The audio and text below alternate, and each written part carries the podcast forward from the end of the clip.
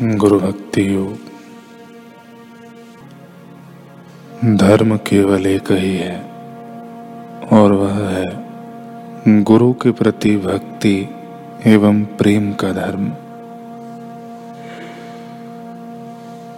जब आपको दुनियावी अपेक्षा नहीं रहती, तब गुरु के प्रति भक्ति भाव जागता है। आत्मविद्ता गुरु के संग के प्रभाव से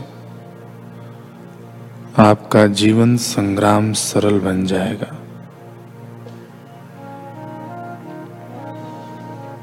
गुरु का आश्रय लो और सत्य का अनुसरण करो। अपने गुरु की कृपा में श्रद्धा रखो और अपने कर्तव्य का पालन करो।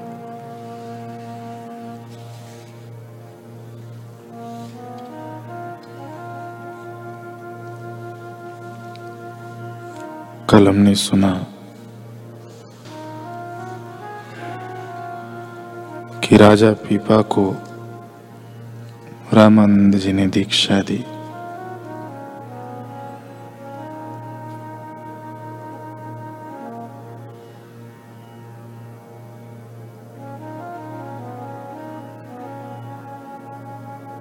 पीपा जी लिखते हैं कि जो ब्रह्मंडे सोई पिंडे जो खोजे सो पावे। पीपा प्रणवय परम तत्व है। सतगुरु होए लखावे। समस्त ब्रह्मांड को अपने पिंड के अंदर देखकर राजा भाव विभोर हो गया। गुरु ने मीठी निगाह डाल दी। गुरु के चरणों में गिरकर बहुत रोया। रामानंद जी ने राजा की पीठ थपथपाते हुए उठने को कहा। राजा नयनों में अश्रु लिए उठा और दोनों हाथ जोड़कर बोला, गुरुदेव, अब मैं बाकी का जीवन आपके आश्रम में ही सेवा, साधना, दर्शन, सत्संग में बिताना चाहता हूँ। मैं वापस राज्य में नहीं लौटना चाहता। रामानंद जी ने कहा, राजन, मैंने पहले ही कहा था कि यह कठिन मार्ग है। इसमें गुरु आज्ञा के अनुसार ही चलना पड़ता है, मन के अनुसार नहीं। और मेरी आज्ञा है तुम अभी राज्य पर शासन करो।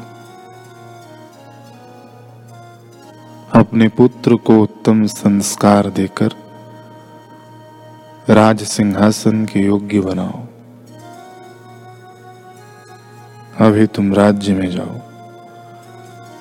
कार्यभार संभालो।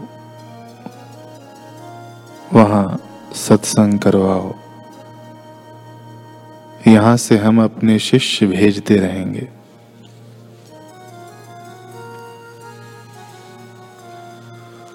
गुरु आज्ञा को शिरोधार्य कर राजा रानी नगर की ओर रवाना हो गए। राजा पीपा ने गुरु को अर्पित राज्य का कार्यभार सेवक की भांति संभाला।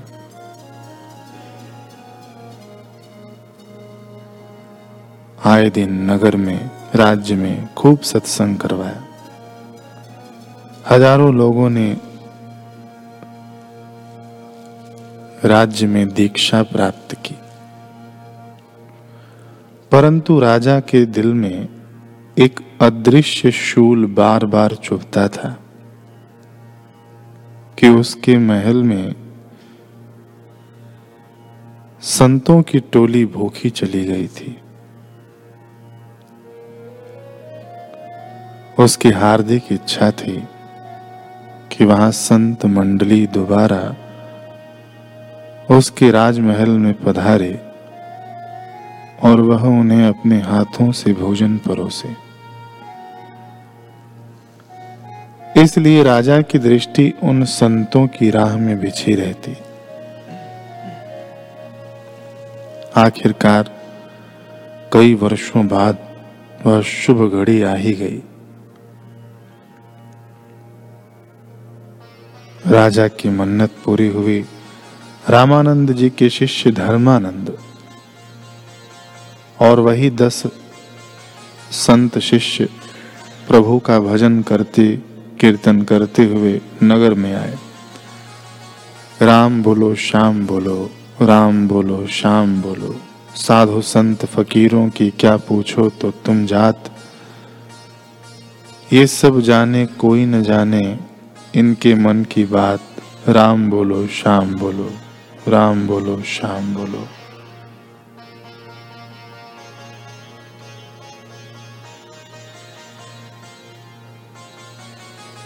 संतों के आगमन की सूचना मिलते ही राजा पीपा, रानी सत्या व राजकुमार महल के मुख्य द्वार पर आए।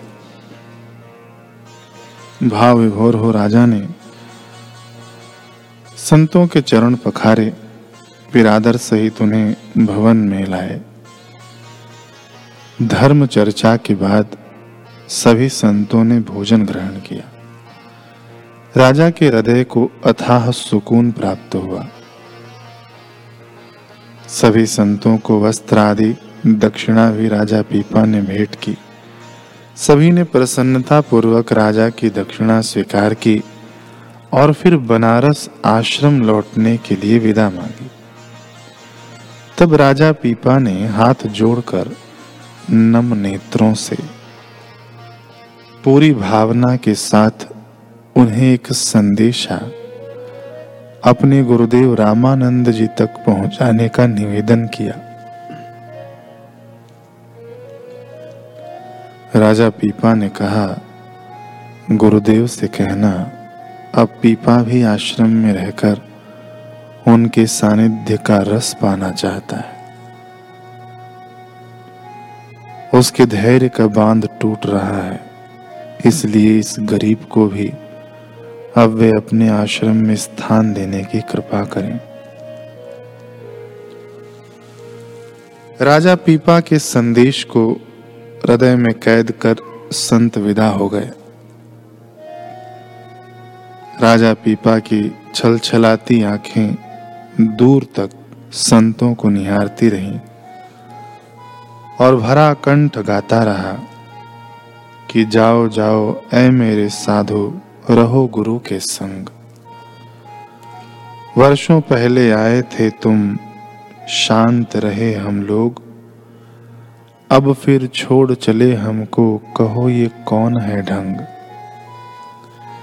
जितनी दूर भी जाओ, रहोगे हृदय ही के समीप। ऐसे ही गुरु चरणों में रहो तुम सदा मलंग। जाओ परमेश्वर को भजते, करो भलाई सबकी। सब संसारी उठ पाएँगे पूर्ण नाम के संग। जाओ जाओ, ऐ मेरे साधु, रहो गुरु के संग। शिष्य धर्मानंद ने आश्रम पहुँचते ही राजा पीपा का संदेश गुरुदेव को दिया। गुरुदेव, राजा पीपा का संदेशा प्राप्त कर अति प्रसन्न हुए और तुरंत एक सेवक को राजा पीपा के पास भेजा। सेवक शीघ्र, अति शीघ्र राजा पीपा के पास पहुँचा और गुरुदेव का संदेश सुनाया। कि जैसे ही आपका पुत्र अठारह वर्ष का हो जाए, आप उसे राज्य सौंप कर आश्रम आ सकते हैं। राजा पीपा अति प्रसन्न हुए और पुत्र के अठारह वर्ष के होने की प्रतीक्षा करने लगे। बीतते समय के साथ राजा पीपा का बेटा अठारह वर्ष का हो गया। बेटे का जन्मदिन राजा रानी ने बड़ी धूमधाम से मनाया। अगले ही दिन राजा पीपा ने सभी मंत्रियों को बुलाया और बेटे को राज तिलक कर उसे सिंहासन सौंप दिया। पुत्र रो पड़ा। पिताजी, इतने विशाल राज्य को मैं कैसे संभाल पाऊँगा? मुझे तो अभी आपसे बहुत कुछ सीखना है। राजा पीपा ने पुत्र को समझाया कि गुरु आज्ञा में ही सबका कल्याण है। तेरा भी, मेरा भी, और इस राज्य का भी। आश्रम में गुरुदेव रामानंद जी बाहें फैलाए तैयार खड़े थे, अपने भक्त पीपा के लिए। राजा पीपा के पहुँचते ही उन्होंने उसे तुरंत गले से लगा लिया और कहा, भक्त तुमने हमारी आज्ञा का मान रखकर हमारी प्रसन्नता को प्राप्त किया है।